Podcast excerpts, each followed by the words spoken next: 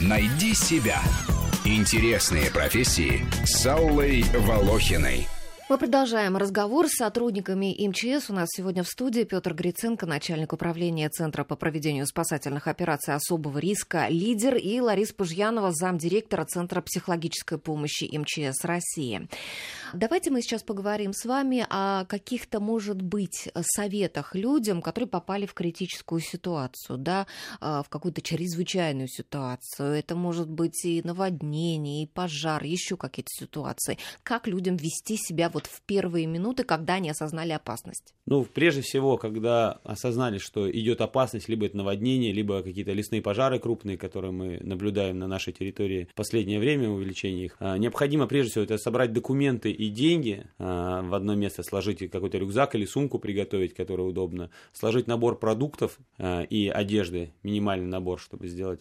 Если это наводнение, то либо убыть в безопасное место, либо хотя бы занять какую-то возвышенность. Если это частный дом, и вы уже не успеваете, то на верхние этажи. При этом э, как-то, если уже вода подходит, сделать ярко обозначить э, сверху, что вы находитесь там на крыше, чтобы вас заметили с вертолета, если будет. А как ярко обозначить? Ну, какое-то э, там красное или яркое там одеяло вы выбросить, что-то у вас есть, чтобы вас было заметно, когда будут люди идти, либо спасатели на лодке будут идти издалека, если они будут проходить uh-huh. объект искать, либо если сверху будет пролетать вертолет, э, искать кому помочь, чтобы они вас увидели.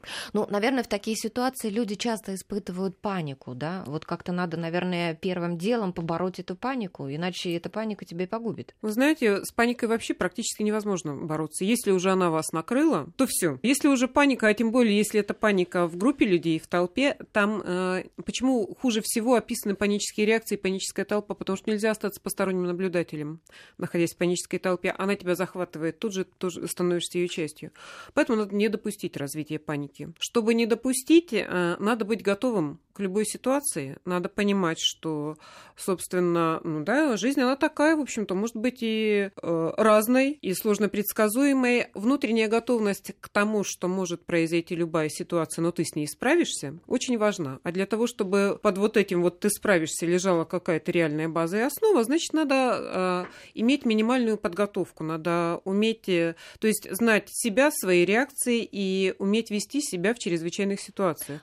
Возьмем такую ситуацию, ситуацию, как пожар. Вот про наводнение мы угу. поговорили. Да, пожар, он может ведь развиваться стихийно. Совершенно верно.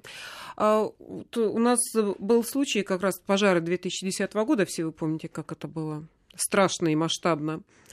А, приехали в деревню, к счастью, там никто не погиб, но деревня выгорела практически дотла. Э, ситуация, то, что там никто не погиб, это просто чудо на самом деле. Угроза была большая сотрудники э, нашего министерства, сотрудники МВД обходили людей, дворы, дома, просили людей эвакуироваться, потому что была высокая угроза. Ну, люди сами потом уже говорили, да, мы видели там огонь в лесу, но ветер дул в противоположную сторону. Мы были уверены, что огонь идет на другую деревню. Моментально ветер разворачивается и на эту деревню. Да, люди подготовились, поскольку все-таки ходили сотрудники и говорили, соберите вот минимальный набор, у них это было. Но огонь с такой скоростью пошел на деревню, что они выскакивали, кто в чем был.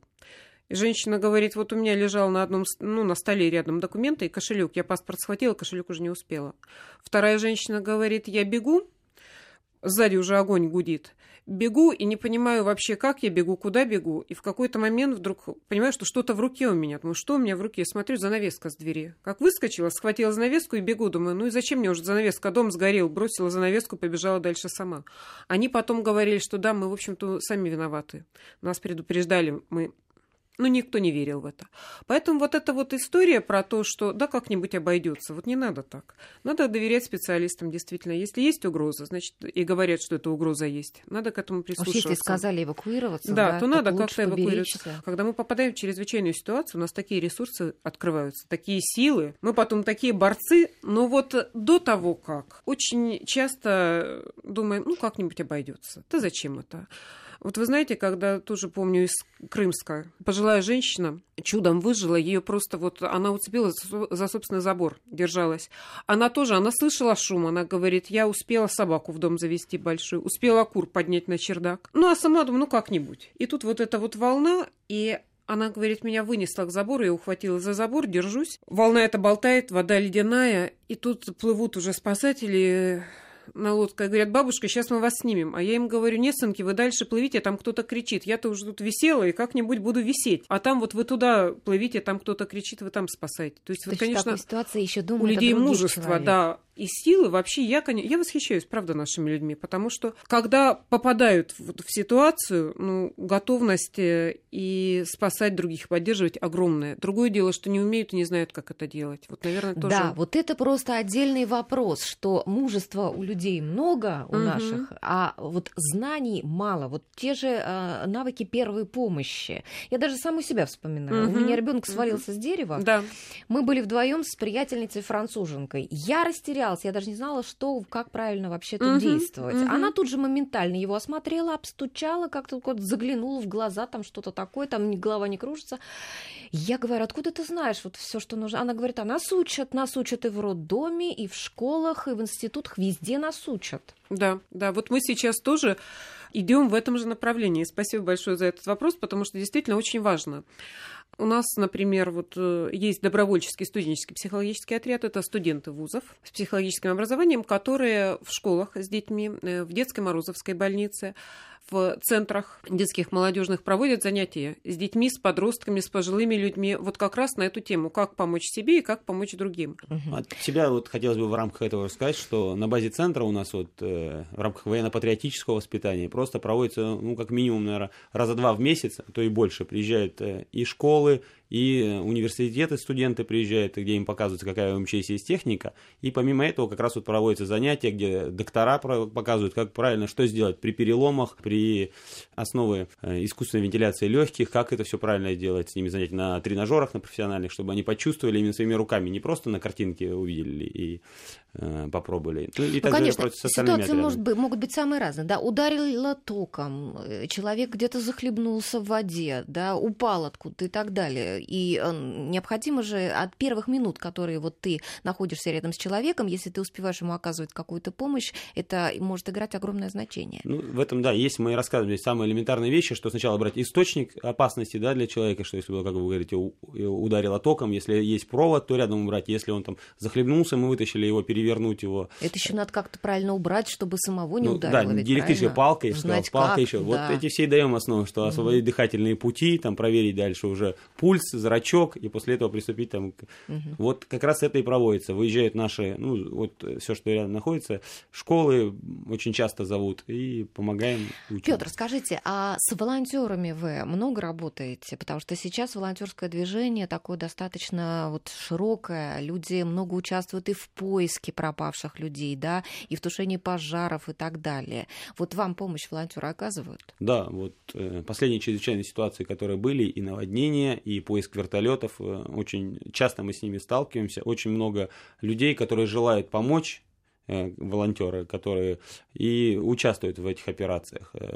Скажем так, мы не ставим их на особую там, опасные участки, где они могут, для них может опасность представлять, но элементарные вещи, когда нам необходимо вот, э, дамбы строим, плотины строим, когда необходимо много людей, чтобы произвести прочесывание местности в поисках каких-то элементов, очень эффективны и большую помощь оказывается. И с большим рвением как бы люди идут и разных возрастов, и разных социальных, наверное, категорий, и когда ищем и со снегоходами своими, и с квадроциклами, и, и пешком приходит, кто как может. Угу. МЧС а, много помогал а, и Донбассу, да, и Сирии много помогал. Вот а, расскажите сейчас, а, вот вы вспоминаете свою работу там, а как это было? Ну, вы знаете, что касается вот такой вот помощи международной и гуманитарной, да, я, в частности, тоже одиннадцатый год, когда была эвакуация граждан наших из Йемена, из зоны вооруженного конфликта, из Ливии. Сирия, тринадцатый год, к этому, ну, нельзя, вот я не могу к этому оставаться равнодушной, потому что действительно вот с этими людьми, пока с ними летишь, за весь путь, ну, с ними переговоришь и выслушаешь столько историй, столько человеческих трагедий, потому что действительно трагедии, вы знаете, одна женщина, помню,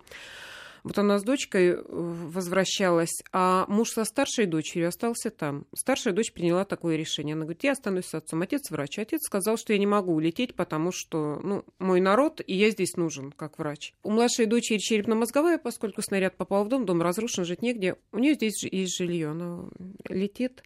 И она говорит, вы знаете, вот я слушаю про вашу мирную жизнь, я вижу вот, э, да, новости там, вас чудесно, там лето, парк, люди гуляют. У нас тоже так недавно было. Мы и подумать не могли, что может такое случиться. А вот сейчас я лечу, я понимаю, что я могу не вернуться больше никогда, и я своего мужа не увижу, и свою дочь. И вот этих вот человеческих трагедий, их столько, что ну, невозможно, конечно, это принять и как-то сказать, ну вот да, такая жизнь. При этом от себя хотел бы сказать, тоже участвовал и в Ливии был, и в этом году, когда мы доставляли продовольствие самолетами, а потом э, большой э, кораблями, э, когда в Африке, да, африканские государства, Камерун, республики Камерун, где от Бока Харам, такой же террористической организации, страдают люди и большое переселение, что население этих стран очень благодарно о том, что ну, искренне видно, да, простые люди подходят, когда видят нас в форме, там, говорят спасибо. Многие еще учились в Советском Союзе, да, вот довольно-таки часто, несмотря что там встречаются искренне говорят э, спасибо. Я тоже вам говорю спасибо огромное и за вашу работу, и за то, что вы пришли к нам сегодня. Сегодня мы говорили о трудной работе сотрудников МЧС, и у нас в гостях были Петр Гриценко, начальник управления Центра по проведению спасательных операций особого риска «Лидер», и Лариса Пыжьянова, замдиректора Центра психологической помощи МЧС России. С вами была Алла Волохина. Спасибо всем, кто нам слушал. До свидания. Найди себя. Интересные профессии с Аллой Волохиной.